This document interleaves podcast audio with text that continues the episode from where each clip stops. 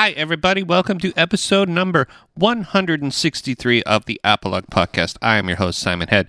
This episode is brought to you in part by Beau's All Natural Brewing. Check out Lug Tread. It's crisp, balanced, and refreshing. It's all three of those. And it's all three of those in a very strong way. Lug Tread is a, a lagered ale and it's a term they coined. It's fermented like an ale and cold aged like a lager. It's been Beau's flagship brand since they opened in 2006, and as of 2017, almost new year, almost 2017. It is available in 355 milliliter cans for the first time and has won more than 20 awards. Check out the Kissmeyer Nordic Pale Ale. That stuff was long gone. I mean, I got that stuff a month, a couple months ago, and it it went. It's delicious. It tastes like an IPA, but it's it's delicious. Check out Wag the Wolf. It's part of their Wild Oats series, and they also put out about 50 brands a year and uh, it's one of the like the lug tread is delicious. It's funny. I was eating dinner with my sister and brother, my brother and sister in law, and they ordered lug treads, and I didn't even have to prompt them. What do you know? So check out their full time IPA. It's hoppy, fruity, and bold. It's their newest full time brand, which is how they got the name. It's medium bodied. and it finishes dry with lingering hop and fruit notes. So pick up Beau's anywhere beer is sold nationwide in Canada. Go to beaus.ca for more information on their great products. And that's that. Hey, Amazon shoppers, do you like to shop on Amazon? Do you want to support the show? You can do both by going to apologue.ca slash Amazon or apologue.ca slash US Amazon. So, what you do is when you shop, you use those links. And every time you shop, use those links to shop, and you will be supporting the show. It costs you no extra money. If you want to go the old fashioned way, go to apologue.ca, and on the homepage, you'll see these little links on the right side. Click on those, bookmark those links, same thing. Supporting the show every time you shop on Amazon. And it's coming up on the holiday Christmas season. It's good. You know, it's a good thing if you like to do it. This is cost you no money anyway, so might as well do it. If you want to support the show on a more serious and a more monthly basis, go to patreon.com slash apologue. Pledge as much or as little as you want on a monthly basis to help with hosting and gas fees, and you can cancel at any time. If you want to buy a t-shirt, go to apologue.ca slash shop. There's also some music for sale there. iTunes, this is very important. Don't forget to subscribe, rate, and review the show on iTunes and give it five stars, please. Tell friends. Like the show on Facebook by going to facebook.com slash apologuepod and follow me on Twitter at simonhead666. Today on the show, I have Dejan Martineau. Dejan Martineau is a record producer. He's worked with some friends of mine. He's worked in the industry for a, a, good time. He has an interesting story because he put his neck on the line to, to for art, and it's finally paying off. So here he is, Dejan Martineau on the Apologue podcast.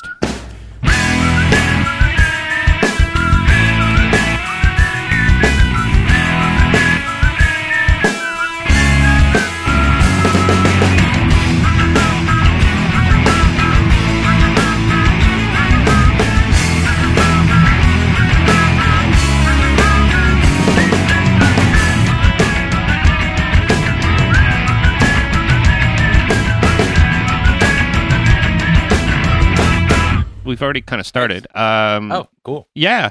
Uh, uh, uh, you you have a manager. That's uh, yes. that's, that's pretty cool. I always wanted one of those. um, it's it was a weird thing how it all kind of came about because uh, by the time I was ready to get a manager, I, I had stopped looking for one.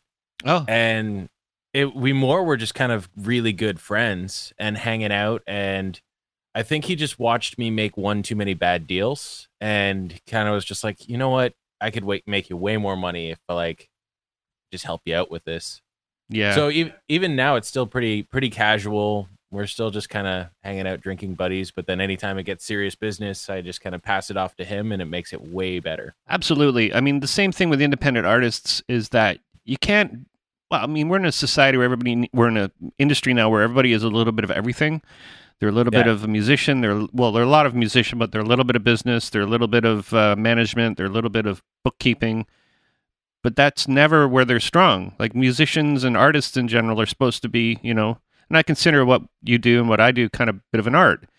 And mm-hmm. when you're making art, you're creating something. It's tough to actually separate yourself and put on another hat and be that person that needs to get down to the hard tax. Then you become that guy that's hard to work with. Absolutely. Especially if you care about a project. Like as soon as you like music, then you're screwed. You're definitely not, not going to make any money off that project, and you're going to burn way too much on time on it, and you're you're not going to know when the cutoff point is. That's the worst because like, say you you're really passionate about a project and they keep coming at you with like, ah, oh, can we change one more thing? And You're like, okay, yeah, let's let's make it perfect. And having a manager is great to just be like, yeah, no, we passed the deadline, we're done. Yes, absolutely. There is uh, there's a lot of studios and engineers out there that do the per song thing, and Yeah. uh, that's you never it never works out. It it can, but then you have to like put all these rules on it, and I don't like having those rules. You know, to just be like, no, you get three revisions and we're done. I never do that with anyone. I'm just like, let's get it right. But then you you kind of put yourself out there where you know how many revisions before you call it Yeah. Yeah, some yeah. artists are terrible at that. Yeah. Oh, yeah, the ones that can't make their minds up. I it's funny because I kind of grew up in the day of destructive recording. Like you couldn't you could erase it and re-record over it, but Yeah. you couldn't have so much perspective and choices. And that to me was like the uh that's what like big studios did stuff like that. Like big studios have 10 different snares they want to choose from and then they go back to the first one they put the mic on the first try. And mics and I never had like a big choice of stuff. So I would usually commit to what I had to then and there. And if somebody wanted to change, then we would just have to redo the whole thing. And that was always a Yeah. bit of a, oh, okay, so we have to do that. Okay, maybe we should just leave it as it is. Or, Yeah, well, it was always such a bargaining back then. Yeah. Like, because I I've done more than a few sessions on tape, and anytime you're tracking that, it's like, are you sure you want to try that drum track again? Like, we got an okay one. Mhm. You know, are you are you sure you're gonna do better? And it, it was such an interesting way of thinking. How how you couldn't just like, well, let's just try it and see what happens. Yeah. Well, I um I had Ron Hawkins from Low to Low and also from Ron Hawkins Do Good Assassins. And he actually puts his Pro Tool sessions in Destructive Record. So there's no Really? undos. Yeah. So when you record, you're erasing what was underneath it. And so it's That's- just a ballsy move. That's that's that's up there. Yeah. because like yeah i've i've toyed with it a couple of times but i'm like you know what hard drives are cheap i'll just Yeah. i'll just pretend like it's not there Yeah. so you've been so you've been actively recording and engineering professionally for how how long now? um think about this well i was at i was at phase one for seven years and before that i was freelance uh kind of a freelance editor slash second engineer for a bunch of producers for about two years and then i spent a year at um really small studio called q music and so about 10 11 years Yeah. like that So when did you start? Well, you were at phase one towards the end of it because it's gone now, right? it is completely gone. Um, one of the other engineers there has bought the name, I believe, and has bought the website and everything. And he actually um, helped tear down the entire building. So because they had to strip the whole unit. So when he was stripping it, um, he he took everything and put it in storage. Every every panel, every piece of wall, Wow. um, and he took exact measurements of everything and he has a dream of rebuilding it and i think he is uh i just heard yesterday actually that he signed a lease on a place so he's going to try and rebuild studio a from phase one piece for piece and wow. exactly in another room How weird would that be? With the I- floor too, because the floor has that weird had that weird square wood stuff. the stuff. parquet flooring Yeah. yeah i don't know about that much but That's uh, classic studio floor, by the way. oh yeah it's, it sounds better Yeah, it's like an old church. Ah, yeah, because I Um, did a record there. I was drum teching for Treble Charger when they did Amer- um, the uh, American Psycho album. I, I worked, oh nice yeah, and that was when the Neve was there, and it was it was not doing so well when I was there. It was part of it, but half of it was was broken. Oh really I remember the what guy. year was that Oh, it would have been early 2000s. I'm going to say like 2001, maybe 2000, whenever that record, before that record came out. Right. And um, they were, we were track, and they just got the API in the Studio B. Yep. That was Love that brand new console. at that point. Yeah. So, and they were thinking about making a third room, but I, I don't remember. Sorry. But I do remember because we had two guys from LA. We had Matt Hyde and uh, I forget what the guitar tech. The guy actually just texts for Matt Hyde and he also does all sorts of crazy stuff down there. But they would come and complain about the board because half of it wasn't working. What he said is you need to chop that broken half of the of that board and, and sell it and fix the other half. Like, it would be, Well, you know what they ended up doing? Um, they ended up, I don't know, I can't remember exactly where they got them from, but they found the original manufacturer of the the re, real Neve switches, and they ended up replacing every switch in that whole desk. Wow. Yeah, That that was a sounds big project. expensive. Oh yeah, and um, we were still replacing switches all the time and maintaining it. But but as of when I left there, it was in great condition. All 48 channels were working pretty well. You had the odd spotty thing on like an EQ here and there, but yeah. you know, for a 40 something year old Neve, it was working great. Yeah, because I think it was working on 30 channels when we were there, and it was barely making what uh, what they wanted for when it came to tracking drums. But yeah, Right. it's that's an interesting. There's a lot of history to that place, like, and uh, there, who owned it when was it? Um, I forget the name of the guy who owned it because it had changed hands a few times between the 90s and to present when it was finally went away. But I uh, believe uh, this. I could be su- wrong on this one. I think it was Paul. I want to say uh, I can't remember the name of the guy, but I think he owned. I ever he heard went of a, over to Metalworks after. I believe Yeah, no, this I, was this could all be wrong information. this was I'm a not sure. guy I had met and who owned another studio before that when I was working with um I was working with Snow at his home studio and we didn't have any auto tuning so we took it to a place called P- Pizzazudio. Oh, you're talking about Barry. Yeah. Yeah, Barry. He owned it right up until it closed. Okay. All right. Okay. Good. Okay. Because that guy was a nice guy. I liked him. Yeah, yeah, he was good. He, I, he's the one who hired me and worked for him for seven years. Yeah. Yeah. Yeah. So he was there for a while then. Okay. Yeah. Yep. That's an amazing. Yes. There's so much history to that place. Uh, so many things obviously recorded there. So many great albums. Um, I had a friend Eric Ratz worked there for a while. Yes. Eric. He's he's my mentor. He taught me everything. I know. Really? I went to high school with him. Amazing. Yeah, yeah, we went to high school. Really good guy. Really good guy. Actually, I think I've told the story once before, but Eric had a party and his parents didn't know about it, and he had white floor in his basement in Bay Ridges when we lived in Pickering, and all the cigarette burns in the carpet. There were these notable cigarette burns all over the floor.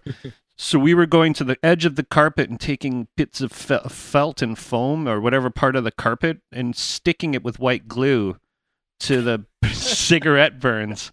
So I could just imagine, like when his mom goes to vacuum the the carpet, it would just all get picked up. You know. I hope he remembers that because it was a very interesting. Like, you sure this is gonna work? Yes, it's gonna work. Like he had it, con- you know, he was convinced this is gonna work. My parents will never know I had this crazy party in my house.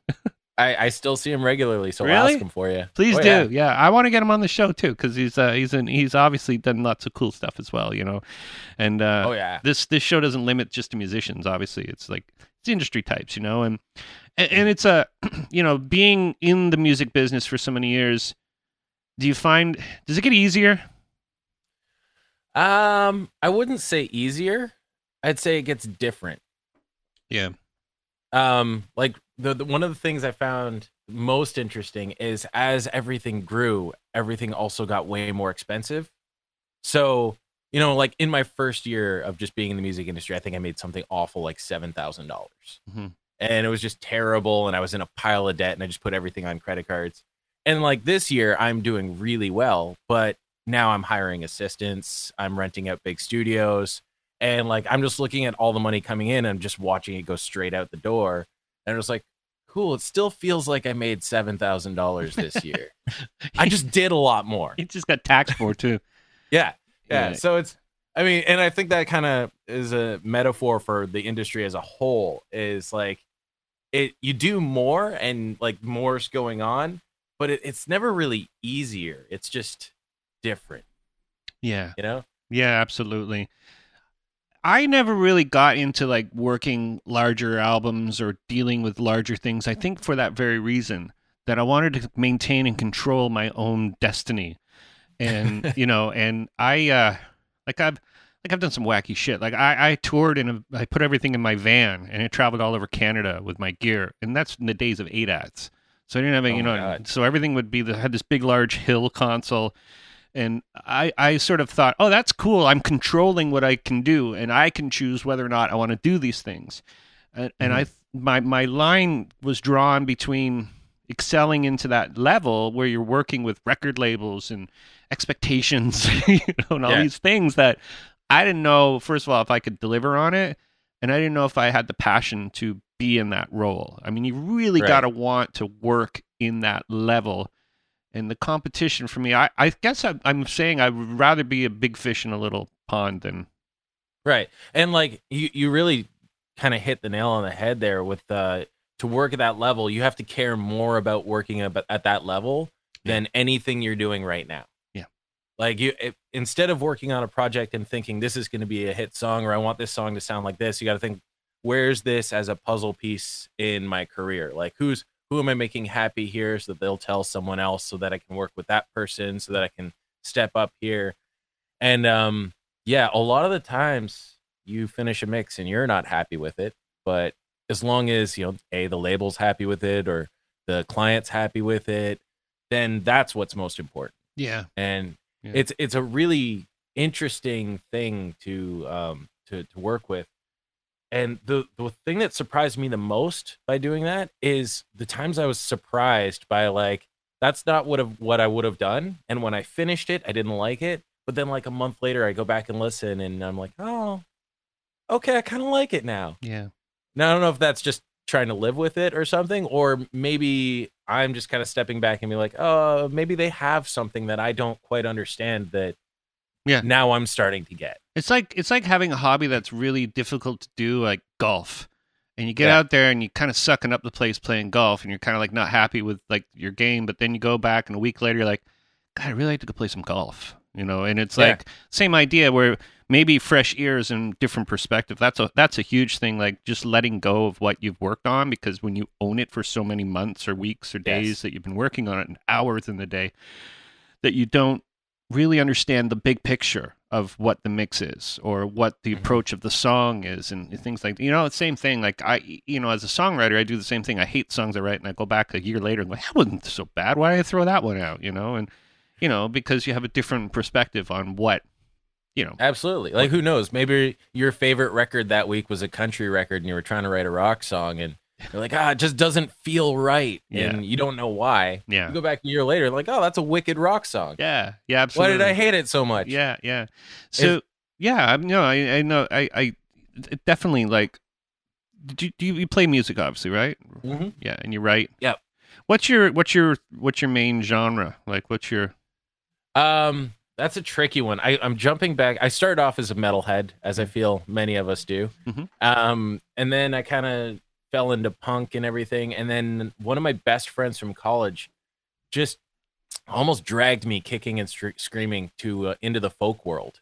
Hmm. And once I got into that, you know, my mind was blown because the songwriting is just over like over the top in that in that genre and just hanging out in the folk scene you know going i went to uh summer folk festival a couple of times and just doing those circle jams and you know just seeing the community of music really changed my perspective on it a lot. So Mhm. that I, it's tough. I, I would say i float between folk and punk. Yeah. Because i'm i'm done with metal. I don't want to play leads anymore. I love producing metal bands sure. but like i just i can't keep my chops up there man. Like yeah it's playing that ver- fast and technical, especially with some of the guys that are coming out of there now. And I'm a guitarist, right? yeah, So yeah I just stand no chance. But I I can plunk away at some folk chords, or uh, I won't even touch country. Those guys are way too good for me too. But uh, yeah yeah but yeah, the folk and the punk, you can just like hammer away at some chords, and it's more about the structure of the song and the idea and the feeling. And yeah feeling is a big thing there for sure feeling because honesty in punk rock and honesty in folk and in general is you know even even country honesty in anything is is more important than than i think sometimes song structure Yeah, and you know, once you have that song down, then you can just hire some good musicians to make it better. Yeah, it's true. It's true. Yeah, like, uh, what are you? What are your thoughts on like one band, one man band people? Like, are you like when it comes to recording? when it ah, it depends like even even the best one man bands i know usually when they hit the studio they hire session musicians. Yeah, because there's something really special about working with multiple people and you know i i always thought of music as communication. It's it's a way to send a message it's a way to you know convey a feeling and if you're just doing that by yourself then you're kind of missing half the point. Like Yeah. just a bunch of people in a room all with the same feeling same sort of idea working together to get some sort of communal idea out in a song Yeah. that's that's what makes great music to me yeah, and great musicians can emulate the feeling and not need to have to worry about the structure.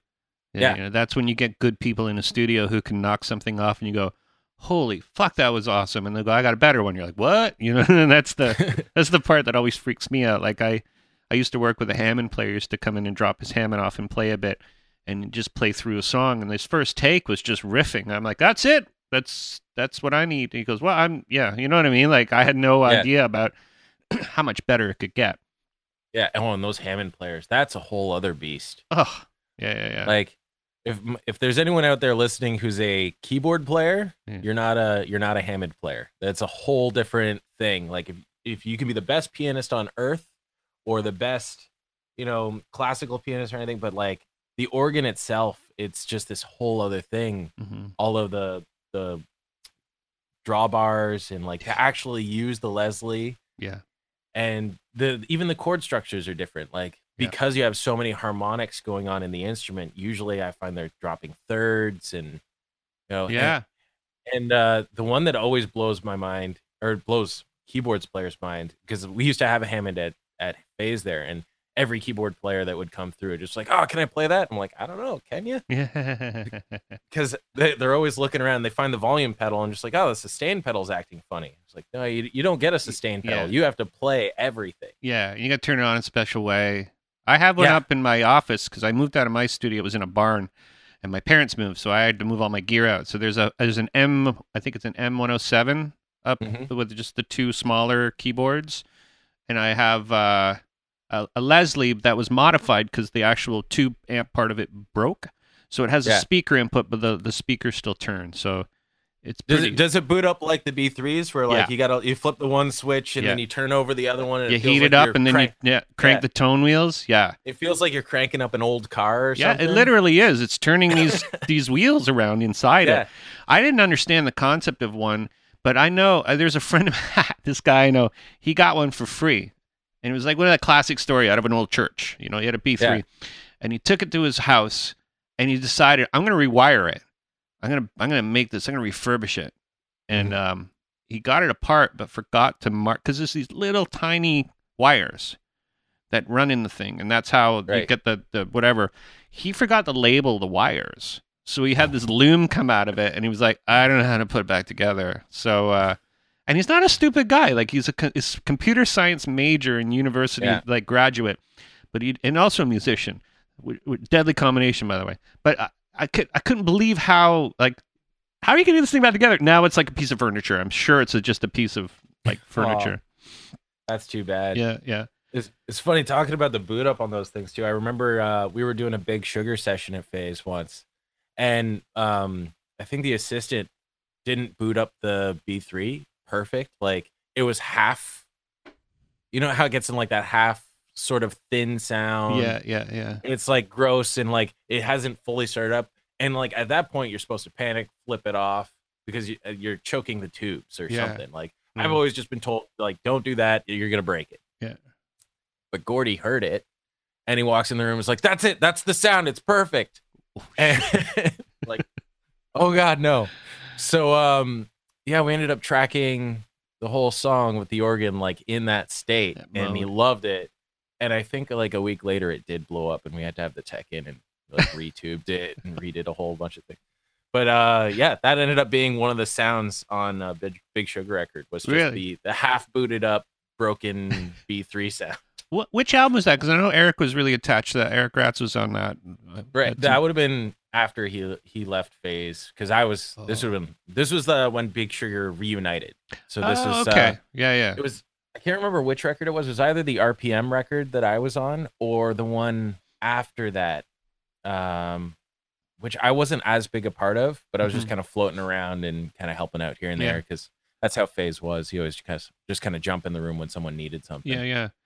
What was the record where it actually had loops for drums, but everybody thought it was real drums? This is an Eric record too.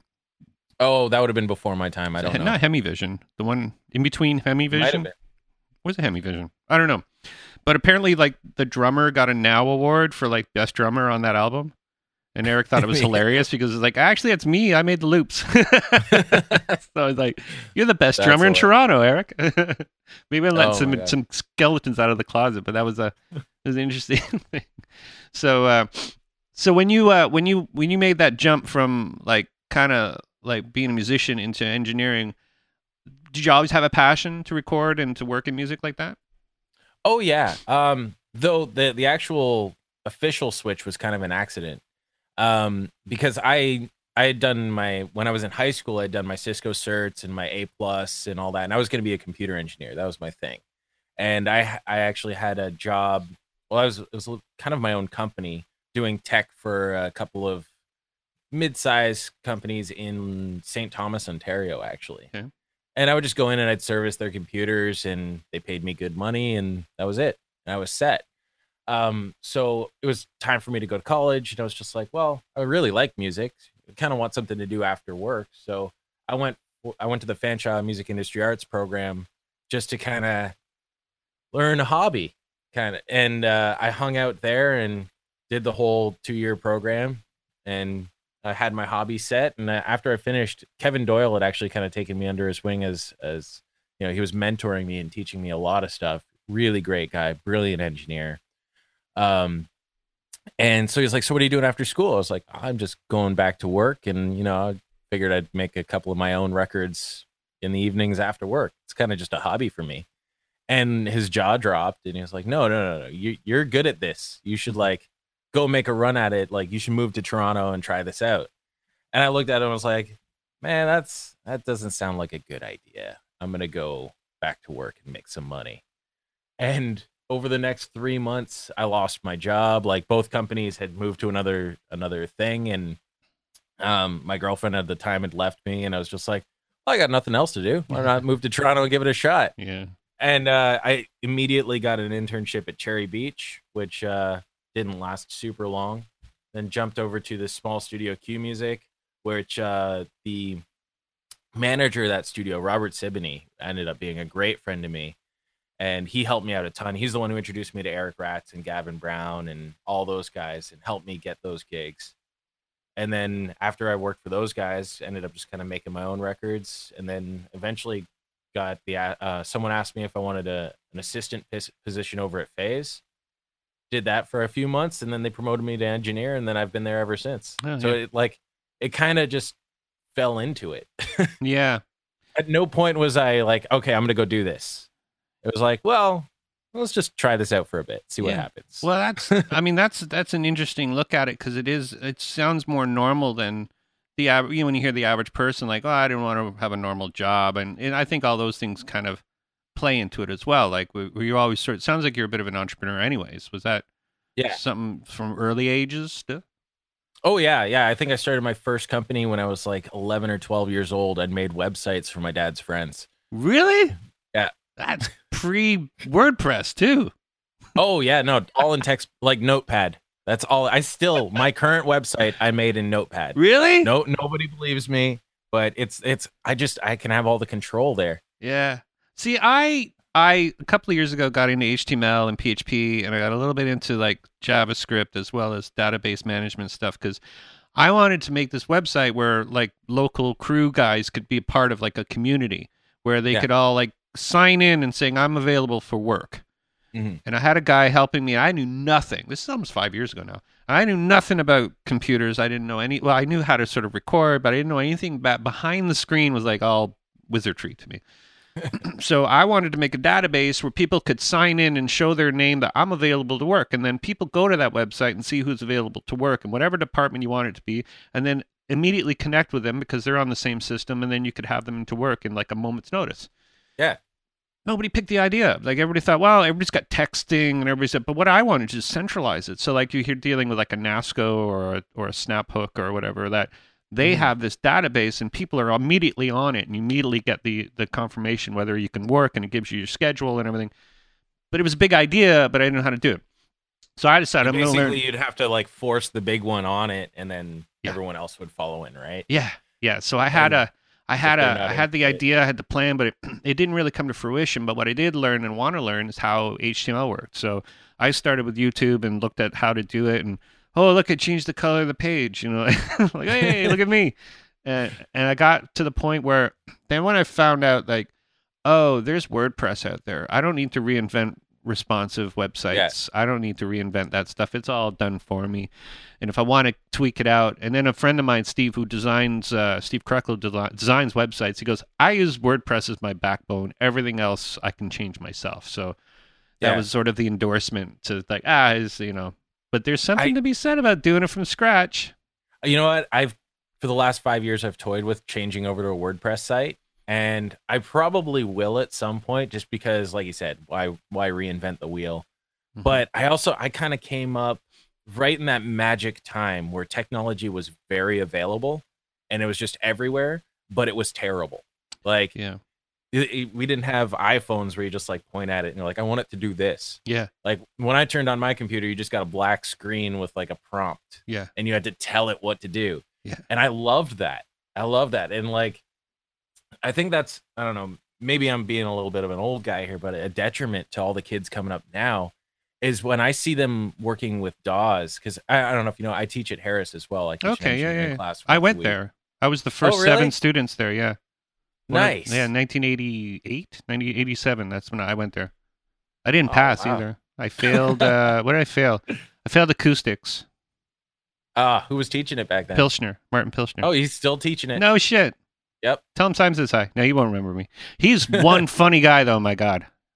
Really? I have, I don't get to see him too much. Um, He we're on- says- we work on different days. Okay. Oh, so carry carry on. Sorry.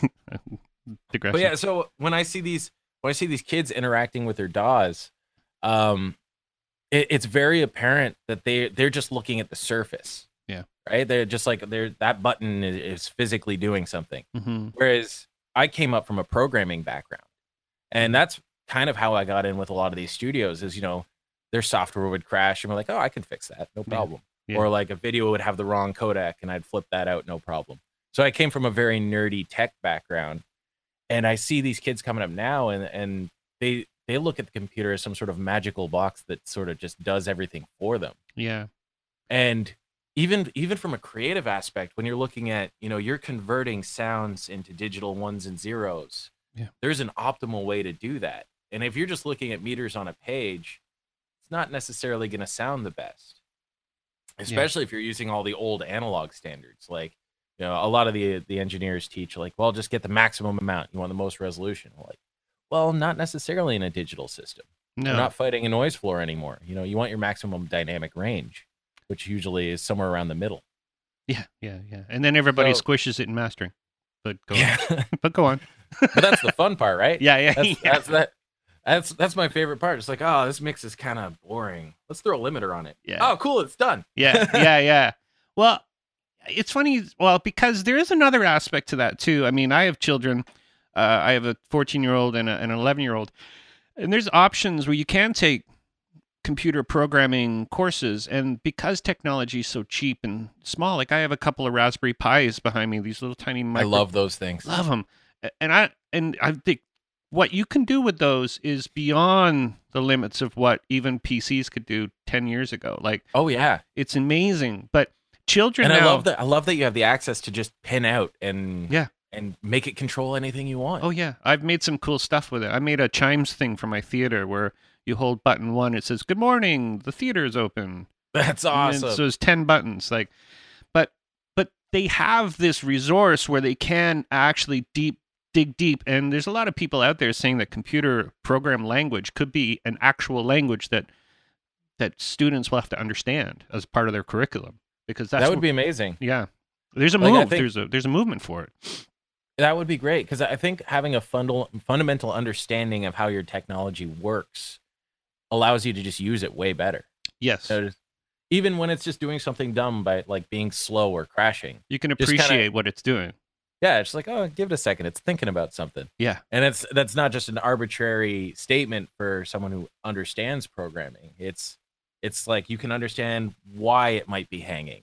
Or Mhm. and then you have a better understanding of when it might actually be fully crashed versus just it's doing something. Yeah, absolutely. Rather than just switch it off, maybe it's still going to do that same think process when it boots up. Like that's Yeah. the one thing you try to explain to people. Like it's spinning now because it's turning off, but it's going to do the exact same thing when it boots back up. It's it's Yeah. it's thinking. Um, it but how people think is is interesting because I, I work with a few people who are like pretty technically they're they're good at problem solving. And then there's people Mhm. that are really smart but don't know understand the concept. Like if I'm not getting IP, maybe the Ethernet plug's not plugged in all the way. Like the Right. actual fundamental part of I guess what's called EQ or whatever the part IQ and EQ, but where people are really smart but they overthink the problem. Yeah. And you try to explain to them there is a simple solution to this problem and you just have to start from the beginning and know where to start. And that's the big problem what you're explaining. It's the same idea. It keys into what you're saying is that you gotta kinda know the fundamental problems before you can solve the problem. Yeah. And it definitely is two entirely different ways of thinking. Mhm. Like the the problem solving versus just the theoretical brilliant smart. Yeah. And it's funny how much they don't connect. oh my gosh.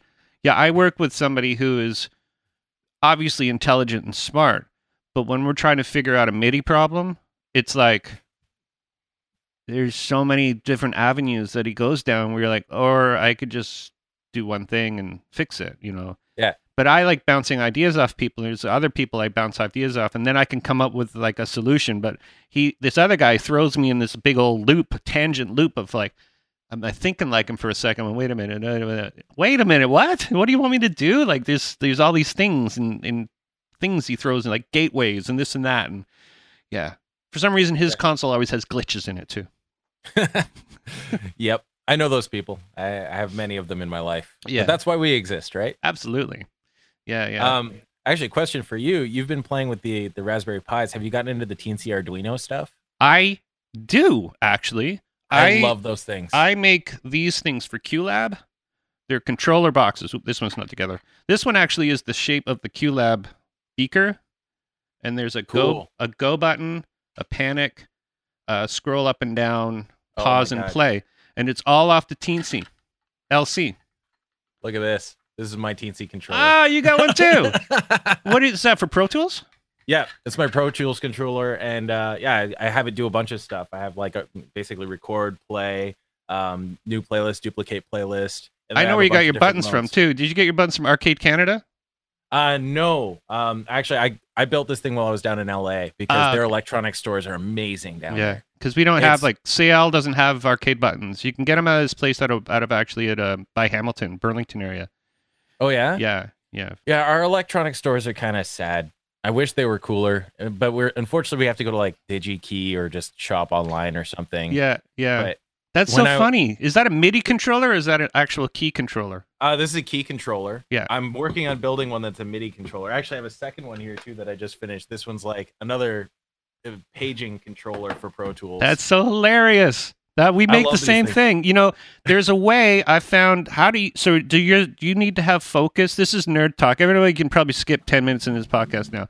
But do you have the? Because I figured out a way to pull focus like a MIDI controller to QLab, and I'll Oh, send you. I'll send you the code because what it does is says I actually installed a thing called Activate onto the Mhm. computer, and Activate I then put in my QLab or whatever the the hotkey I want it to go to, and and then I program it into the uh, the Teensy board.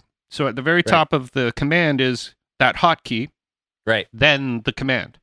So even if I'm on another window or reading something, I can still hit panic, and it immediately Right. goes over to QLab and panics the panics the show.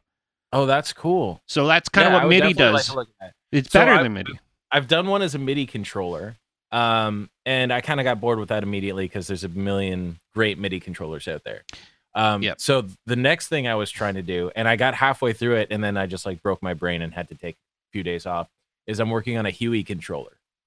Oh, so that I can actually do like full proper DAW control Yep. and have like record ready states and everything. Yeah. And then I'm basically once I have that, I'm gonna just start integrating it into my entire home studio and just have things all over the place that are actually HUI controlled. That's amazing. I uh well I had out of the, where I worked we had an SSL AWS 900 and Yeah, all the faders, they're the Alps faders. Um they were the faulty ones in the first line of the boards. So we bought all the new faders and I got all of the faders out of the board. So I have like a ton of I just don't know where they are. but I have 25 Alps faders that are that are on stepper motors that actually can be used for something like that. I just gotta Yeah. find them. Don't Yeah, you could totally hook that up. The only thing that would be tricky is that uh, I'm using the Teensy 3.2, and I think that only has like nine analog outs. Yeah. So- the there's the, I thought the LC did 23. 23 separate uh you can call them up as whatever you want. oh, analog or digital? Oh, yeah. Oh, that would be cool. Yeah. I'll, maybe I'll have to switch over to that one. Yeah. Because I just uh, the last one I built, I just was using the the Teensy 3.2, and I got halfway through building and I realized I put all the LEDs on digitals, so I couldn't I couldn't do like varying light levels, and it actually really pissed me off because yeah, yeah. I was just like, oh, I want to be able to like dim it, and I just didn't have any dimming function. Yeah, me really because and you know computer language, I had to go and sort of take code, and so somebody made a Go button. It was just Yeah. a button in a box, and then I, I found his code on GitHub, and then all Mhm. I did was use that code to create the thing that did five buttons. You know, uh, do you know his name? I forget his name. might be the same guy I know. yeah, no, I, I used another guy to get my my chimes controller too, because that was a whole different process. But yeah, it was just a button in sort of a weird gray box. Yeah, that sounds. So uh, when I was building this, I was so I was staying in LA down with uh, my buddy Elijah Wood, not that Elijah Oh Wood, wow, another one. yeah. Um, he's actually oddly enough, he's the drummer for Shania Twain, Oh wow, okay. and uh, he's he's another brilliant guy. Yeah. like super smart. He's heavy programmer, wicked drummer. Uh, I think he just started drumming for Gwen Stefani as well oh wow. and um, he was the one who I went to this electronics shop with, and he he he was the one who introduced introduced me to all this stuff, and um, he was building a box for a playback rig for a buddy of his, and it was the first time I'd ever seen this concept. And what they needed was just to hit play on two different digital performer rigs at the same time, so that he didn't have to hit spacebar on two computers Yeah. at the same time. That's exactly what these QLab boxes do. Yeah. Yeah. And so uh, he built one of those, and then based on that, like I was sitting there with just like a handful of arcade buttons because like, oh, this is cool and fun, and that's where I got the idea. Like, well, if we can use it to control um, digital performer in a live sense, why can't I make it like a full controller for Pro Tools in a in a studio sense? Yeah, yeah, yeah, yeah. So we kind of developed this thing together, and then I've just gone crazy with them. Yeah, I made these things that I call them Q boxes, and I put it on production resources, and I've sold five of them over the past six months. But I sold one to a guy in New York who's going to Las Vegas. He's the main pyro coordinator for their big New Year's Yeah. Las Vegas. And he told me like he wanted something because he wanted it to run in redundancy with two separate QLab computers. So I built him the box with the two outputs for it. And he's the go button that is on unpressed at New Year's is going to be from my my button, my go button. So That's uh, awesome. yeah, I was pretty. That was pretty a proud moment, you know, like because I just made it because I thought I wanted something because I worked with QLab almost every day. So I'm Right. almost like, and then the fact that I wanted to run two computers, I'm like, I don't want to press spacebar at this. um, That's that's lame. Yeah. So literally came from the exact same idea. That's Yeah. hilarious. So then That's- I I found out about I just looked at it and found out I found this guy who made a go button and that's kind of where I went with it. And it's it's uh like it's fun. Like and the other thing I do is I, I 3D print. So Yeah. I'm a big 3D printer and I have two of them with me. There's one actually you can kind of see back there. Ooh, I might have to bug you about that later. And then I got Does- one in the closet that's a newer one that works all the time. Right now actually it's been pretty dry, but I when I started my new jo- I started a job in Richmond Hill and I just started making stuff. Like I make headphone holders things Oh, cool. head off off road cases, so they hold in. You put your headphones on it, all sorts of wacky, wacky stuff. And uh, but but the fact that I I wanted to run QLab and we had two backs there, it was like, oh, I might as well try to make something, and then it went from there. The next one is finding a Bluetooth controlled one where I can run one wirelessly because they make Yeah. a Bluetooth controller. They're just not in stock anymore. There's a Bluetooth, same idea as the Teensy. So you actually Yep. don't even need the Teensy. It runs the same Arduino stuff, but it's Bluetooth. Has its own Bluetooth thing on it. Oh, nice. Yeah. My only fear is I, I still fear Bluetooth. I know it's great these days. Yeah. But I just I just fear it for some reason. I remember it was super slow. I mean, it's fast now. It's almost as fast as as Wi-Fi, but the range still sucks. I mean, like it, range sucks. I mean, I'm using a Bluetooth mouse. It works great. Yeah. But I don't know. Something about having a, a control. Maybe it's because I know that the Bluetooth in this is like built really well. Yeah. And a third party Bluetooth Bluetooth controller could be sketchy. If you think you're on a workstation, you don't want to have you don't want to walk around to the bathroom with it. You know what I mean? Like it's not that. That's why I didn't want a MIDI. I didn't want to make a MIDI session with it. I wanted it to be a keyboard controller because that's the most simplest way to do it. Um, if you try to make a MIDI, I don't know. I had problems with. I always have problems with MIDI's when you're dealing with things that don't specifically do things like MIDI stuff, like keyboard control stuff, like Yeah. like sounds, so anything that's lossless, anything you need to have a report back from is like that MIDI. Just not not my not my cup of tea. You know what? That's funny. That's the big problem I'm having with making my HUI controller is all the responses because it hasn't really been well documented. Yeah. Um, I have this one PDF that has like a full list of everything, but it doesn't have, for example, the the keep alive response that Pro Tools needs to keep a, a HUI controller active. Mm-hmm. So I just have to probe Huey controllers and find out what that keep alive response is, and I haven't gotten around to doing it.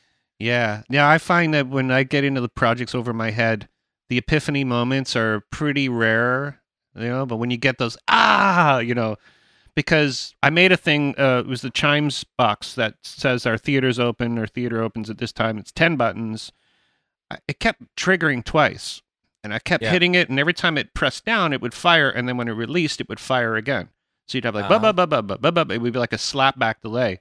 So I contacted the guy that I got the code from, and he replied like a month later. And I've been working on this thing for like since June. So you know what I mean? Like it was like this thing, and it kept firing. And so what I did, I was trying to make little spacers. So when I pushed the button down, it would only go down a little bit. You know? Yeah. Actually, I got the thing here. This is the other half of it. Nice. So it attaches to the wall, and I actually use Ethernet cable to make the uh, the connection. So it's still a physical Oh. connection. Brilliant. Yeah. So so the guy's like, well, you got three. You gotta give you a couple options. There's like a when released function, and Yep. then when held. Yeah, the press release. You Yeah. had it on both, didn't you? I did it. No, it was just when pressed. So I Oh, put. okay. He said if you change everything to when held, really. you can set how long you want to hold it for, and then it fires the cue. Oh. So therefore, I can have this out right on the side of the stage. Kids can hit the buttons all day long. They have to hold it for three seconds before it fires the cue. Oh. so it was like, smart. ah, yes, you know, because I thought, how are we going to make this so kids aren't fucking with it all the time, you Yeah. know, because you're going to see buttons, they're going to push the buttons, you know what I mean? Like, Of course.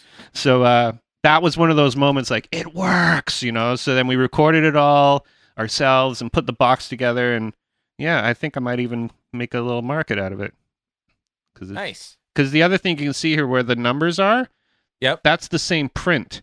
I paused the printer and changed the color of the filament to red. Oh, cool. So the numbers are actually printed on there. So I might have to get you to print me a box because I'm just using these like stock.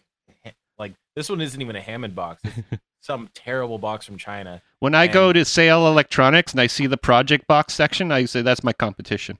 Oh you have they, it's not competition at all. They're terrible. And I can make mine as- a- asymmetrical. I don't know if you can see how the shape is. It. yeah. I just sort of get wacky with it. So now I'm, I'm, I'm now it's a spot for my 3D printing business. But uh, but yeah, no, it's uh, I mean, definitely w- as an old guy, like I'm I'm almost 50. You know, I'm 47, 48 this year, next year. What when I learn stuff, it makes me feel like I'm actually still current.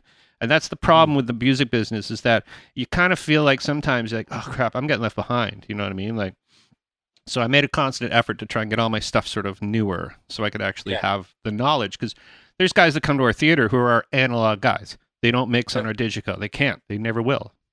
You know. That see, that's nuts to me because like these days you have to. Yeah. Like uh, I and that that freaked me out. Um, was it 2015? I think I did a tour with Die Mannequin. Yeah. I was doing their front of house. We were opening for Manson. It was great, but I hadn't mixed a live show in five years at that point, and I hadn't mixed on a digital desk really ever. Mm-hmm. So I I asked the chief engineer at Phase because he does a ton of live work, and he was kind enough to take me up to Frontier and just ran me through the through the Digico desk for a day, and like five minutes in, I was like, oh, it's just EQs and compression and everything I know. I just need to know how to get there. hmm And as soon as I did it once, I was just like, I'm never going back. This is amazing. Yeah, and if you learn on Digico first, you kind of have to now f- just forget how all the other boards work.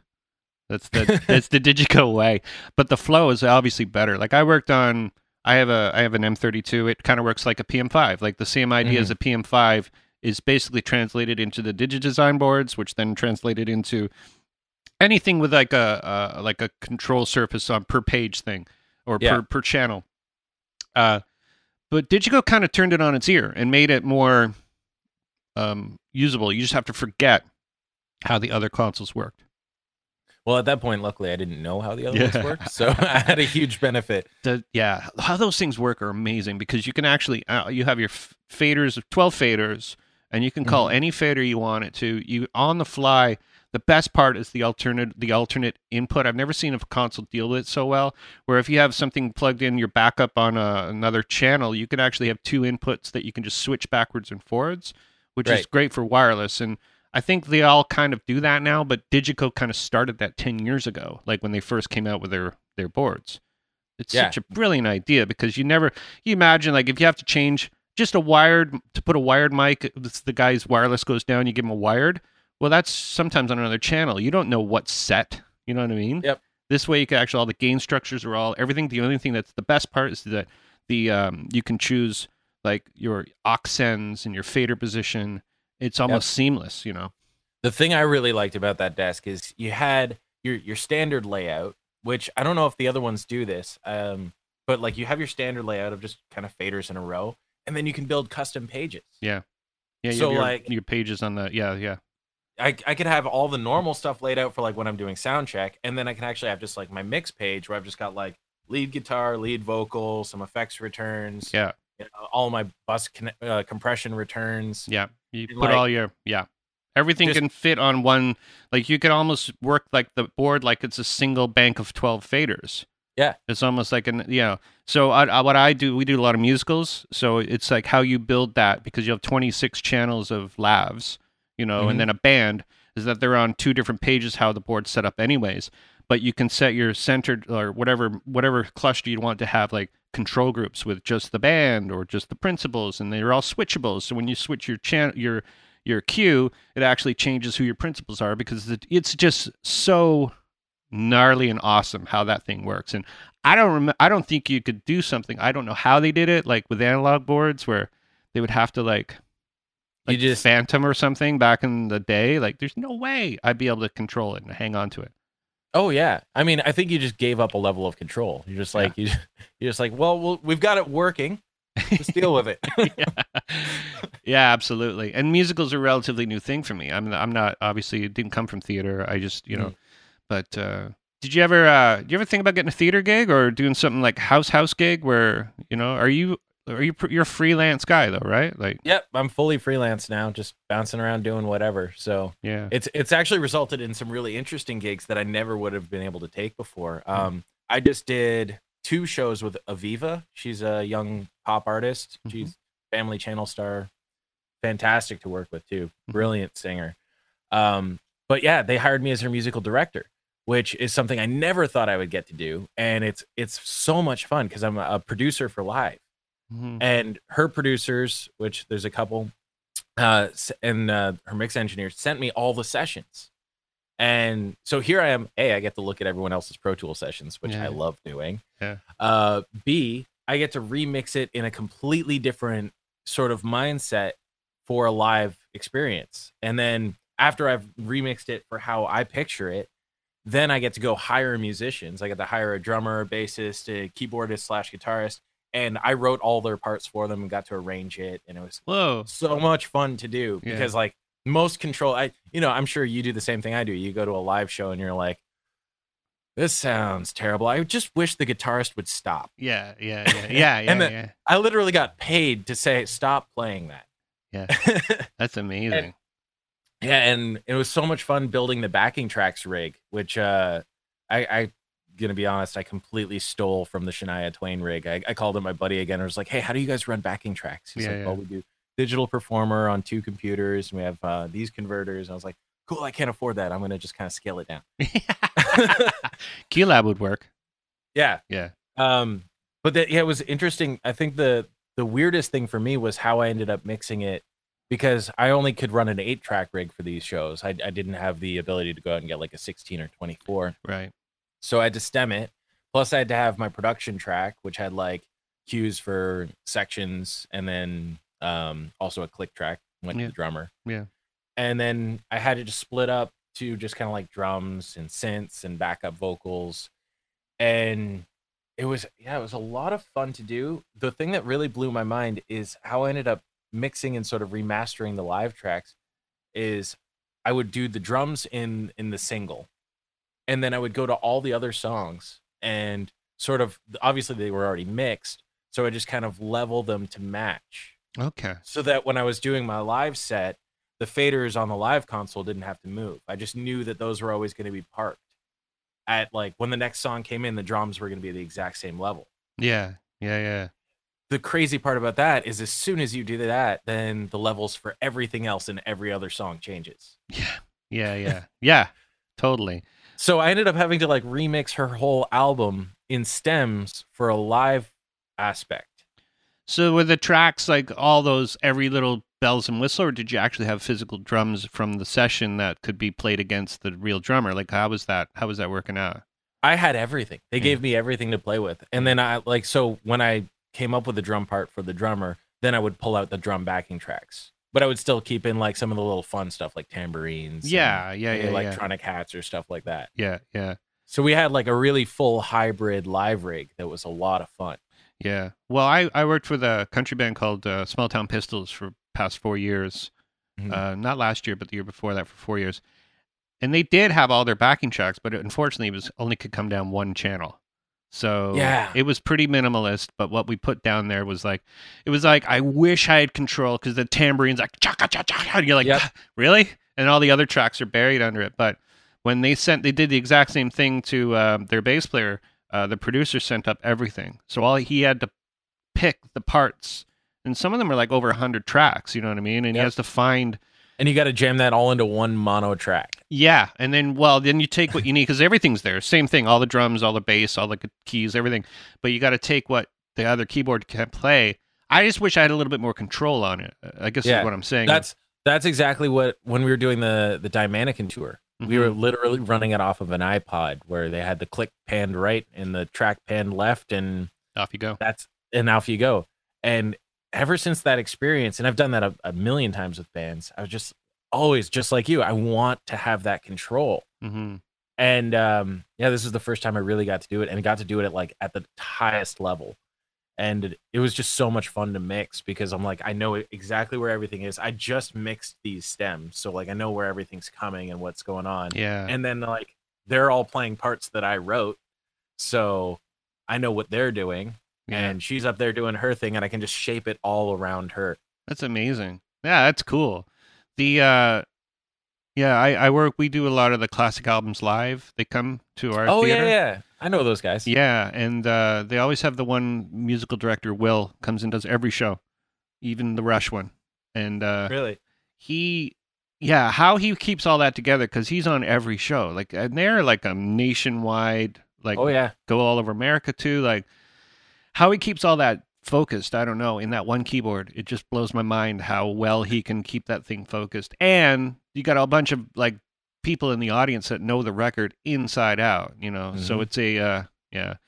Yeah. Oh, it's funny you're talking about boards. I, I've been working a little bit with the Pro 2 lately, the the Midas. Oh, how do you like it? I don't know. I don't know. That's- I want to like it. I want to, but I don't. That's the one with the um. I think I used that once. It's got it's got the new software in it, right? And it looks exactly like the Behringer stuff because it is now.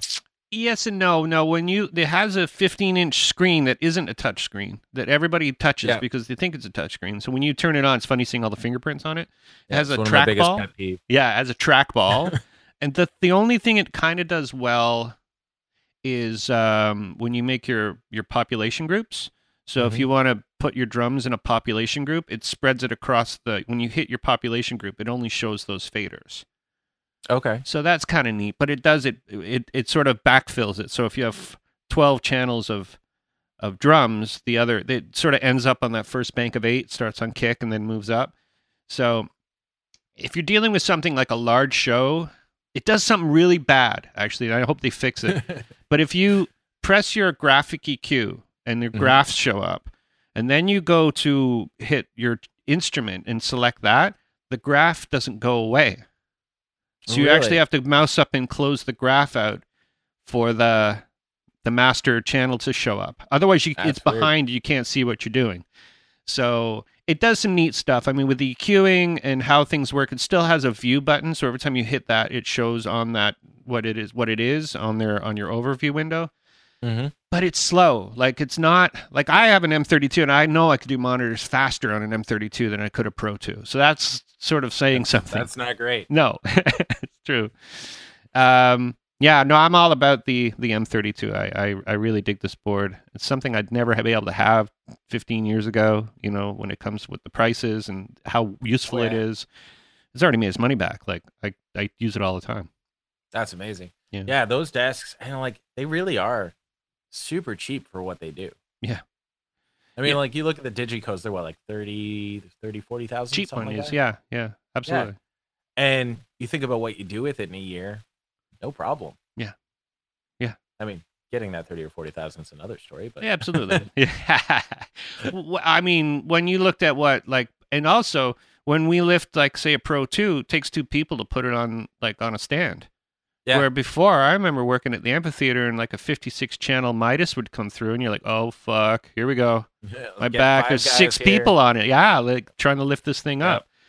So I I, mean, yeah, everything has become so much more. Like I have a few clients; it's all stored in here. Um, I have a stage box underneath. Like I, I've taken this to do a broadcast show for bands where we just do like a morning TV show, and it sets up in 20 minutes, and I keep the page. So if they want to do another one, we could just. It's it's really useful to me. Like I could never, and I had a I had a rule. Like I, I can't buy anything that doesn't fit in my car. Like it needs to fit in my That's car. a great rule. Yeah, right. And I need to uh, I need to make sure everything is useful because I, I just like I said a while ago I actually upgraded everything. I bought everything speakers, a sub, my computer, everything. You know because everything was just getting to the point. All the old shit's back there. You can see in Yeah. those, those two Don't you, things. don't you hate how it seems to all line up too? Like, Yeah, I guess it's because you bought it all around the same time. It's like it's not like oh I can just replace this one thing. It's like no, they all have to go and I have to rebuy it all. Yeah, yeah. I mean, I'm okay with it because anything that's in that case back there, it's been used a thousand times, and I don't. It's like it's not my hobby. I mean, I make money off this too. Like it's it's Mhm. something that has to pay for itself, and it might look somewhat decadent to people, but it's like no, this is the most bare bones useful thing I could ever get, and simplicity is always key to how. I want Yep. to function, you know what I mean? Like a lot of people get stuck and they fall down rabbit holes where they have to like keep up and get that ten thousand dollar mic or whatever, and like, what's your uh, what is your thoughts on that stuff? Um, I'm a little biased. I came from the world of crazy expensive mics and the best preamps and all the best compressors, and I- half the time it is legit, and the other half the time it's complete bullshit. Yeah, Like, uh, there is something to be said about an expensive microphone. hmm You know, I I personally use the M149 all the night, all the time. I have one. It's fantastic. Um, that's what uh you can get those used for like three or four thousand. I think they're like four or five new, Mhm. and that thing is you just can't can't compare with it. Mhm. And but that that being said, for everything that's not like pop or pristine, I'm still just using an SM7. Hmm. It's one of the best vocal mics ever made. Yep. Like any rock vocal, it's perfect. Yeah. And that's what three four hundred dollar mic. yeah, easily. Yeah, But the trick with that, of course, is I'm running it into Neve pre's and through an 1176 and then Sure. through like Aurora converters. So, you know, the rest of the chain is worth about fifteen thousand dollars. yeah. I mean, there's that train of thought where people are like, well, it's only getting played through your earpods, anyways. But my thoughts are, well, it needs to start in a good place and then slowly devolve until it's on the radio, which is that's essentially where it hopefully ends up. But nobody's going to know that it was through all that amazing, you know. I think they do. Like there, it adds something that will translate even on earbuds. Really, I mean, just think, really interesting. Absolutely. It- It's it's something in the texture that you're capturing, and for me, you know, when I started working with really expensive microphones, I can't say that I heard any difference. hmm But when I started mixing records and like really getting serious about mixing records, I just noticed like, hey, that vocal took me 20 seconds and just sat right in the mix with no compression or EQ. hmm This vocal over here, I've been fighting with for two years and I still can't get it to sound good. hmm And then you sort of just notice a pattern and you kind of find what mics work for you. And unfortunately, all the ones that work for me are expensive ones. and and yeah, I've actually done for a couple of companies. Well, we've done shootouts uh, for you know like the the Apex stuff, and they sound great. You can't you can't fight it. It does sound really good. And for anyone who wants to do demoing and and just recording and even just auxiliary mics, it sounds great. But I know for a fact when I get to a mix stage, there's just it's a time saver, really. Yeah. Like instead of fighting it to try and make it sound like something, it just sounds like something. That's that's a very interesting. Co- yeah, I mean, because that's another part of my career is like once I start getting into, like I got nice nicer monitors, and my whole world changed. It was like, holy Yep. shit, I can hear stuff now, and my mixes didn't sound muddy and shitty anymore. And this is like 25 years ago. But you know, it's I get the part where you're saying like when you do have a taste of what's like truly awesome, then you're like, oh, then you're like, I gotta get that. You know, Yeah. that's the thing it- I need. I think the biggest thing is it's not about being better or worse. I don't think it's a quality thing. I think it's just a familiarity thing. Mm-hmm. Yeah, So I, you know, like look at Neve preamps. They are the standard for just good preamps. Mhm. The circuit design is kind of garbage. yeah, They're unreliable. They break all the time. They're they're not really a good piece of technology, but they've been used on every record we love, yeah, and now we have to have them.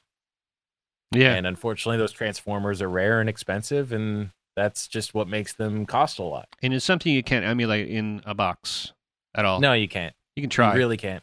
You can in you can if you assume that your capture is perfectly flat. And I think that's like you have those slate microphones that Mhm. say you can emulate the microphone, you can emulate the preamp and everything. I'm like, I get what you're doing. Absolutely.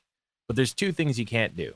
You can't emulate how the power is interacting with the diaphragm of a microphone. hmm Like when you turn up the gain knob on a preamp, the amount of electricity that hits it and the way that it hits it is going to be completely different than just having a perfectly flat 20 to 20 pristine mic and then just carving out a filter curve after. Yeah. So I, I think, you know, we could match the EQ curve and you could even theoretically match some of the dynamic range, but I, you know, the simplest thing for me is like proximity. You can't change the how a vocalist interacting with the mic. Just the proximity of it is going to happen, and for every mic, it's different. Yeah. yeah. You get a large diaphragm condenser versus like a small diaphragm dynamic. Those aren't going to be react the exact same in any way. hmm Now, I've heard those slate mics. Do I think they get like ninety eight percent of the way there? Absolutely. hmm Is that enough for the most part? Yeah Yeah, yeah, but you know when i can go just grab an sm7 or Yeah. you know the the right mic it again it's nothing i hear it's just when i when i go to mix it takes less time yeah. Well, I did notice like was where I I worked with an SSL for ten years. Is I got the Waves SSL. They're mastering their um, what is the Smarts uh, compressor that comes Yeah, with every. Smart? Yeah, this guy, this guy right here yeah. it was yeah i i know i tried like the only thing the uh it was very close because i would be between the plug-in and the actual the Mm. actual piece of electronic and although it wasn't it wasn't like perfect. There was a few things missing on the plug on the plug-in that the that the board didn't you know what i mean that the board did. It still had like that sort of tonal overtones that i'm like that is kind of what you said it's good enough like for me. Yeah. Well that it's funny you mentioned the ssl bus compressor because this is the one i've been struggling with for the longest time. Like i have the ln smart c2 right here but uh i only use it about 50% of the time. I don't use it anymore at all. Actually, like sometimes sometimes it's a laziness thing i'm not gonna lie. I like if i know the client's gonna ask me to recall the mix like 100 times i'm just Yeah. like you know what? It's good enough. It's like 98% of the sound quality. And other times you know i'll have been working with the session jumping around from a couple of studios and i'll have just had the ssl bus compressor plug-in on. And then when i turn it off and put the real one on it doesn't sound the same anymore. Hmm and i mean theoretically it probably sounds better but it doesn't sound right to me right. so there's been times where I turn it off and go back to the plugin because I'm just like, that's just doing what I want it to do. Yeah, abs- yeah, for sure. Yeah, because I have I have all the waves stuff, and I don't. I'm trying to get away from actually using as many plugins as I used to use, and I'm mm-hmm. because the other thing is I can't. I gotta buy it again now, like because I'm starting to upgrade software. It's like, oh shit, Yep. now I gotta buy it all again. So I have to buy certain plugins. So now I'm just consolidating the plugins I need into like six or seven of them, you know, and use Okay. them like like pieces of outboard gear as opposed to like I have every choice under the sun of plugin. Awesome, but how is that going to help me? And what you were saying about fami- familiarity is that I'm familiar with like some of the McDSP plugins. I love them, Mm-hmm. but I don't have much use for every plugin they have. Right. You know, so Absolutely. And it's funny you mentioned just like stripping down to a couple. Um, when I'm teaching my Pro Tools class there, when I teach the the mix portion, first thing I tell them to do is DAWs are so limitless. Like you have so many options that the first thing you should do is just take them all away. hmm Build yourself a classic studio. Like if you're trying to do a Motown mix, build your studio so that you have only like seven pieces of gear. yeah, And Don't use a compressor on every channel. Just No. be like, cool. What's my favorite? What's like? I'm going to allocate these compressors for a certain thing. yeah, yeah, And every time I open up a, a young mix engineer's sessions and I see like a million plugins on every channel, and they're like, "Yeah, it doesn't sound very good. What do I do?" I just take all the plugins off, and they're like, "Oh, that sounds better." I'm like, "Yeah, yeah. Have you ever? you're doing too much." Do you ever get there's a lot of like Marvin Gaye multi-track stuff and uh, it's on like torrents and Bob Marley recordings. Um, t- I've and even at Jimmy Eat World, there's uh, the middles. Yep. You can download that and mix it. I have it. all of those. I it's amazing. we tried to put new drums on the Bob Marley song, and we had like beautiful room and everything. It just this doesn't work. It's not working. Nope. Nope. It was No, almost you- you- sacrilegious. You can't. You can't do that. No, I know. I remember when uh actually back at the first studio I worked at there for a long time, Q Music with uh Robert Sibney was the manager. He uh actually had me come in over the course of like two or three days and we had the Bohemian Rhapsody multi track. I have that. Yeah. So so the first thing we did is as you as you know it's on it's just on 24 It's on 23 tracks. Yeah. Yeah. So the first thing we did was we split that up to be like we would do in a digital session. How many tracks We- you get? we uh, it was like 170 or something. Oh, you like win because I got it to like 57. 57 Yeah. tracks I can No, make. we went crazy with it. We were like isolating vocals and trying to like make it so that we can mix it how we would mix. yeah. And then uh, once we had it all set up, he was just like, "All right, cool. Now we're gonna mix it in five one." And we did we did a full five one mix of it. And uh, actually, you know what the hilarious part of that is, um, as much as it was just an exercise for us to see what we could do, we ended up getting the Max Webster 30th 30th anniversary live mix because of that five one mix. really? Yeah. Oh, the live, the live, uh, whatever the. Yeah, yeah, yeah. I know the record you're They- talking about. They actually they never released it. Yeah, but I know the live album because I think Yeah. I have it somewhere around here. Um, it was the I, was it the Q Music 30th anniversary one, something like that. It was, and they did video for it and everything. Yeah. Unfortunately, Kim Mitchell uh, killed it before it ever got released. Yeah. But um, yeah, we had Mike Tilka by, and he just loved the uh, the Queen Five One mix so much that he was just like, "Hey, well, I got these things. Why don't you, why don't you mix these?" Yeah. Yeah. And uh, yeah, so I ended up that was the one of the first big live mixes or live redone in a studio DVD format mixes that I did. That's amazing. We did the whole thing in five one. Yeah. Yeah. There is- Unfortunately, yeah, we had. Kim Mitchell by and he listened to it and it's just like, yeah, I don't like my vocals. We're not putting it out. Yeah, he has that. I've done monitors for him. Actually, it's funny. Their front of house guy tuned in the monitors for me with me, and then Yeah. Kim Mitchell got behind the mic. like, "These sound like shit. What's up?" And I'm like, "Johnny, this is Johnny Watt on front of house." Mm. I was like, God, really? I could have just set it up because he just takes so, nothing in his wedge, just his voice, right? Like you know, how Yeah. people like are tweakers, and he's got just his voice. But uh, that that is very cool because yeah, do you know there's an actual documentary on the making of Bohemian Rhapsody? It's on. I think yes, I've seen it. they It's show the mixing and they split their board in two. And Yeah. Freddie Mercury had all the vocals, and it was Ro- what's his Roy Tom Roy uh, something Thompson, whatever the producer. He had all the Mhm. band, so they split the board into two with well with the f- in twenty four. So he actually had control as well. But they showed how they mixed it. It was unbelievable, like how they did that. And It was also it was also crazy because that was done on two different tapes. Yeah. So um, I remember there being stories about how they like nobody had any idea what it was going to sound like. no, and he's like, got you got to trust me. The middle parts kind of will be boring, and if you actually, you can do, you can actually pare it down to the original take because Brian May actually never even played guitar on that part of the session when they were tracking it. So he Right. was he was away. So it was piano, bass, and drums. So you can just take the drums because there's a snare down, um, the overdub at the end too. They're just the snare Yep. coming in at the uh, heavy part.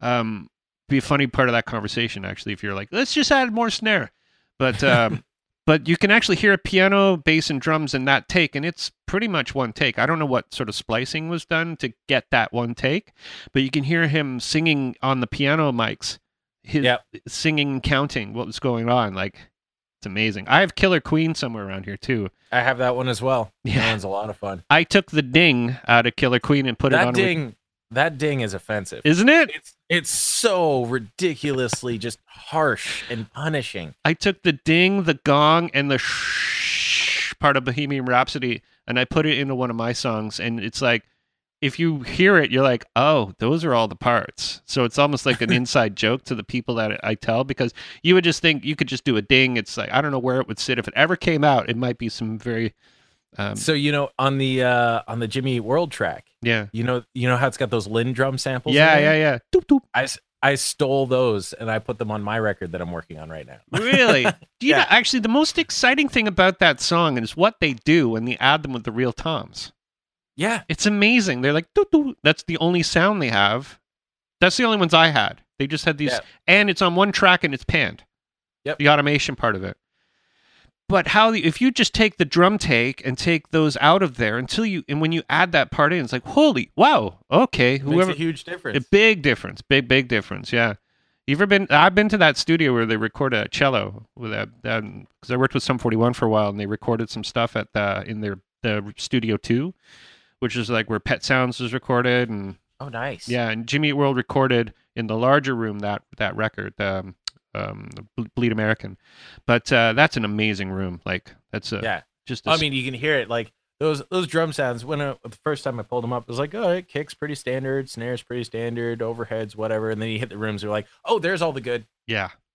It's Yeah, like that. Just that room sounds amazing. You know else was recorded? There was uh, Jellyfish recorded uh, their um, what was the record called? Uh, Spilt Milk. There at that record. Oh, nice. Yeah, and there's uh, if you listen to that album, it sounds a lot like Queen and and Beach Boys sort of put together. It came out in the '90s. Great album, but it's uh, yeah, I could talk recording all day.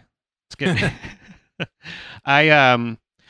It's really cool. Like I, I'm, I'm glad that you know I get to meet somebody who's kind of is is doing it. You know what I mean? Like because as you get older, you start thinking, oh, you know, you have your, you know, you, uh, people in the music industry sort of pull back a little bit after a while. Like, and that's what feel mm-hmm. what I've done with my music career, business career. Just sort of I pull back and let everybody watch it. You know what I mean? I have no intention to sort of participate in it, but I am, and I envy and I respect the people that actually work in it. You know, so that's, you know, that's that's you. I mean, that's that's Oh, good. You know, thanks. yeah, absolutely, because it's a, it is a very hard.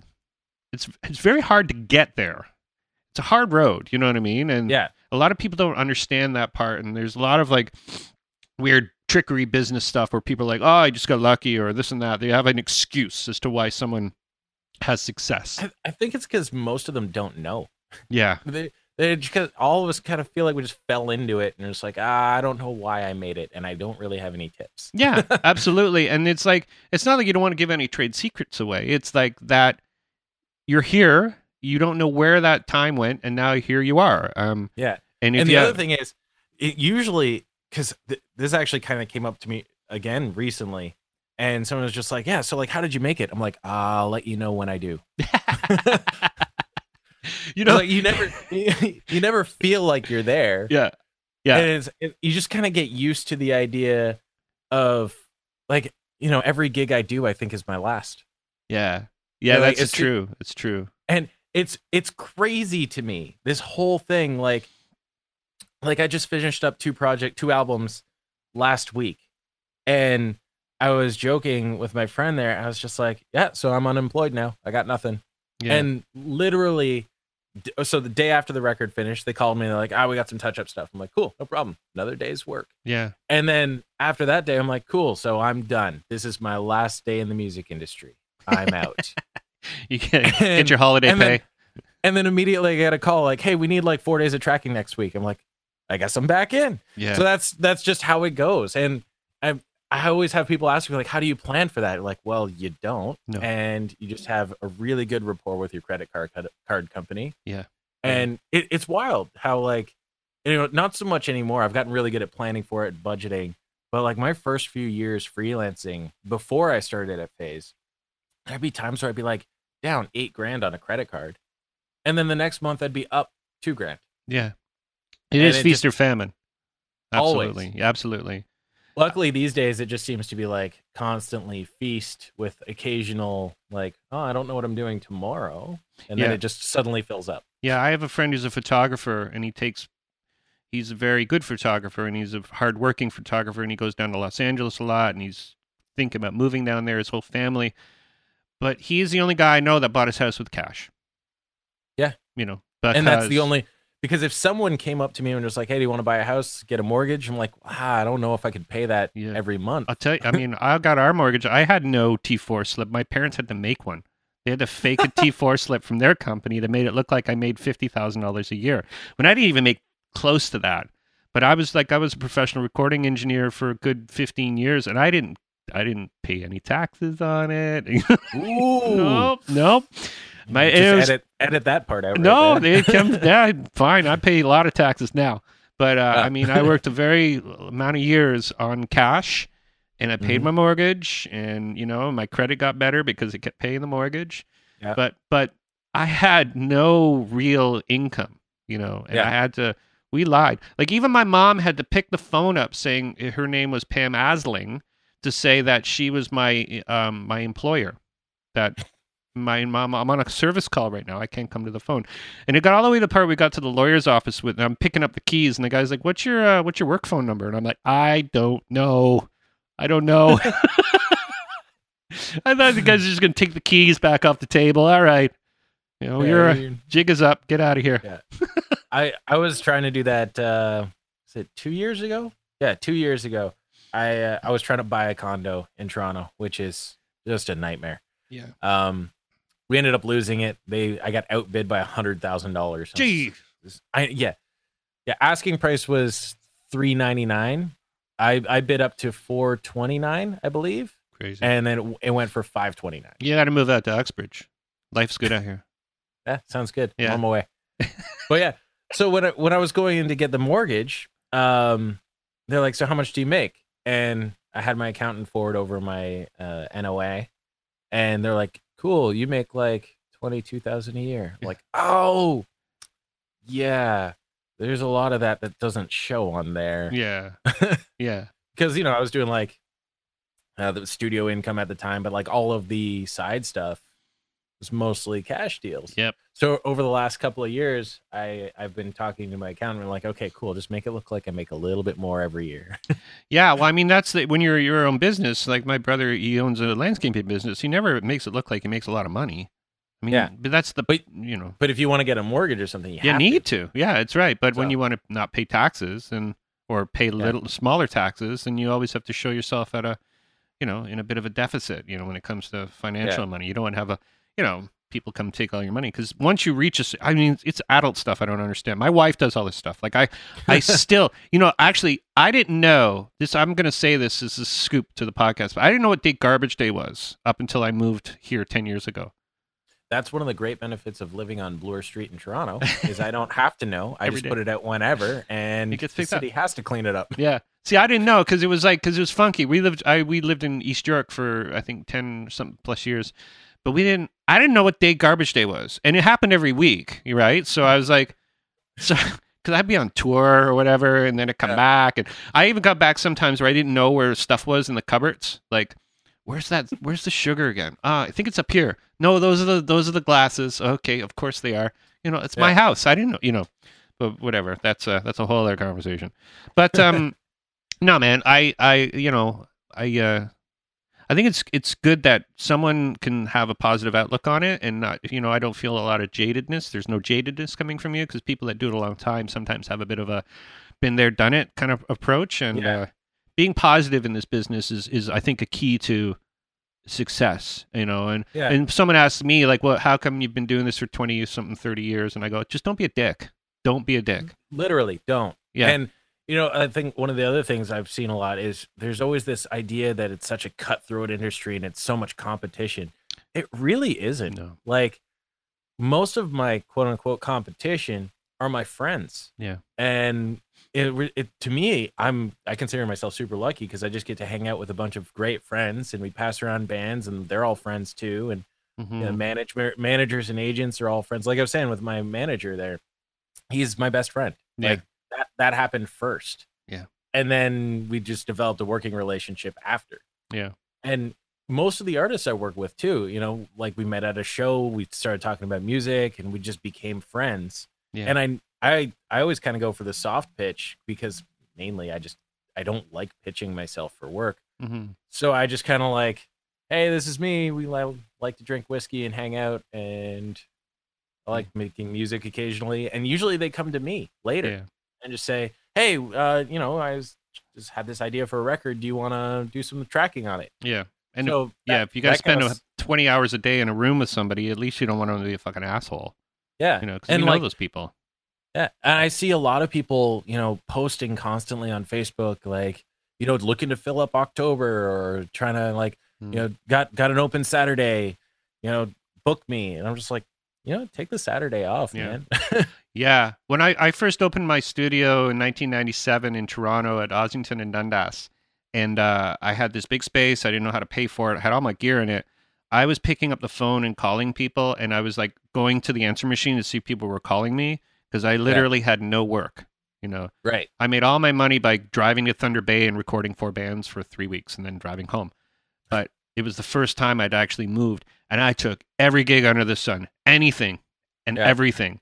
And that is a problem because you get Absolutely. saturated and then you suck and you're not good at what you do because you're angry because you got to keep working. And then you don't have work because you're too busy trying to find work, you know, and then you're not working. So you go and look, it's just this weird um, elastic band, like whoop, Yeah. boing, boing. And then over the years, it's become less of that. And now I have like a, a I have a real job. you know, I, I work and I, I do stuff and I still mix bands, but I do it now in a whole different reason for it. It's not my Yeah. financial, it's to pay for all the stuff I buy, you know. And and that's it. That's why I have a studio. And it's because it's fun to do and I want to keep it like that. You know, and I think the reason I want to do it this way is because I got so badly abused in the late '90s, early 2000s with trying to get as much work as possible and not Yeah. being happy. Well, that that was a rough time for the industry too. oh Like, yeah, it the business was broken. Nobody. that was, was the beginning of the downfall. Yeah. Which, Yeah, which I think peaked around 2009, and then after that, like, well, it can't go any lower. Why don't we try up? it's true. That is totally true. Yeah. oh man, 2009 was a terrible year. yeah. I uh, I had a bunch of records booked that year. I literally had six months worth of records booked, and I was like, I was set. And I went out and bought a brand new MacBook Pro. I was just like, I'll no worries, I'll pay for that. yeah. I was just gonna edit a bunch of records, and and then that like little financial crisis happened, and then suddenly one by one, every record label is just like, um, we no longer require your services. yeah. And literally, I went from it was January and I was booked till August to nothing. Yeah.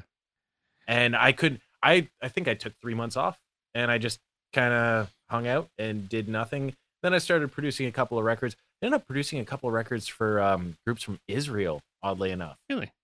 So random. And then by the end of that summer, uh, I got the offer to go to Phase, and that's how I ended up there Yeah. and it was it was just starting to pick back up and i was just like ah maybe i can keep making a go of it as a freelancer but then they're like well you can have a salary and benefits and work in a huge studio it's just like yeah i'll do that Yeah, yeah, absolutely. I I worked at a university between 2006 and 2015. I worked at York University as a systems tech staff member.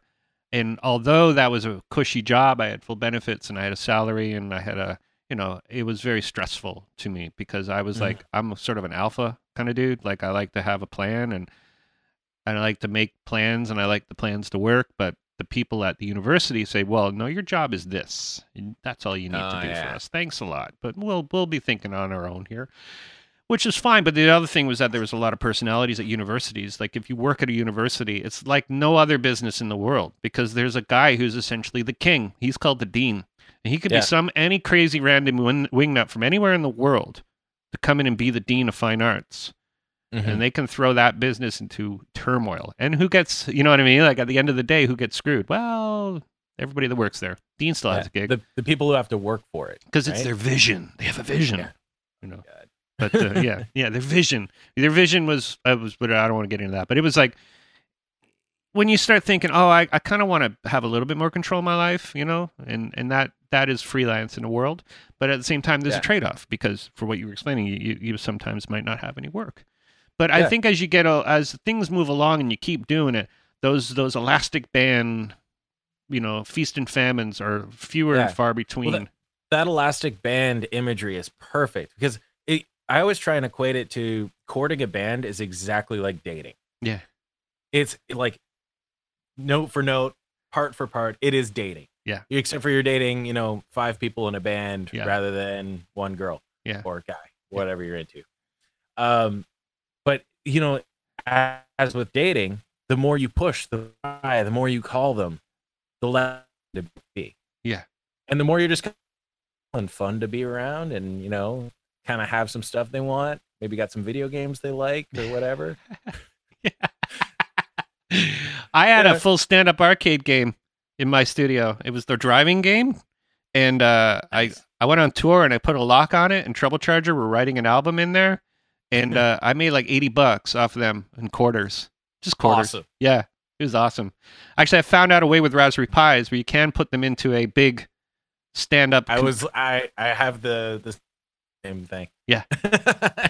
So maybe I'll do that with because I actually the coin collector thing would be funny. You just get one of those and you just put it in your studio and just make like any game and they can play any game and and you make your money back. Because my cousin had a bunch of them and he sold me one for fifty. So I made all the money back on it in one week. Because I went on tour, came back, and they they're like, "We need to get back in there. We need all our money back." I said, "You're not getting money back. Fuck you. My money." So you know how arcade games work Yeah, it's right. It's like yeah, it's like yeah. Well, hey, it was really nice to meet you, man. And um, you know, I I uh, yeah, I I hope you uh, you know, wish you luck, success. thanks so much oh thanks so much for having me on it was tons of fun And that was Dejan Martineau. Good. That was a long one, right? Yeah, hour and a half. That's that's long for a show. The older episodes to go longer, and I'm thinking now, you know, get back into doing long ones only if they're really required, only if they're really needed. But I like ones that are around 45 minutes. Those are good ones because you, know, it's like it's quick, quick, up and down. It's time. I actually scaled it to the time it takes me to get to work. It takes me about 40 minutes to get to work, and that's long enough for an episode for me. Selfish? Yes. So thanks everybody for listening to the show. Thanks Dejan for doing the show. Don't forget to shop on Amazon. It's Christmas season. It is coming up. Well, it's coming up in a couple of weeks. But you can uh, purchase stuff on Amazon and support the show at the same time by going to applelot.ca slash Amazon. Or if you're in the United Mistakes of America, go to uh, applelog.ca slash US Amazon to support the show. It's very cool. Um, I am going to keep this short, but I'm telling you what, there's going to be a couple episodes, and I think I'm going to take Christmas off, and I'll be back on New Year's because nobody listens to podcasts around the Christmas, um, around the holiday seasons, anyways. So I will be putting one more episode and then a best of, and that'll probably come out after Christmas. So you, there won't be too much shortage. But I know that if whatever the Monday comes up, and if it happens to fall on a weird time, I, I only have one more episode to, to put out between now and the best of episode. And that's going to be cool. It's going to be this. I can't tell you who it is, but he's actually a super big YouTube star guy. So there, there you go. That's a tease.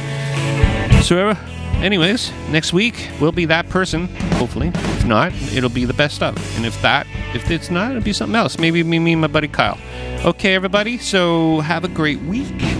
And uh, three years of podcasting, and and, a, and a, one of the third annual, I guess, best ofs coming up. It's gonna be a fun week.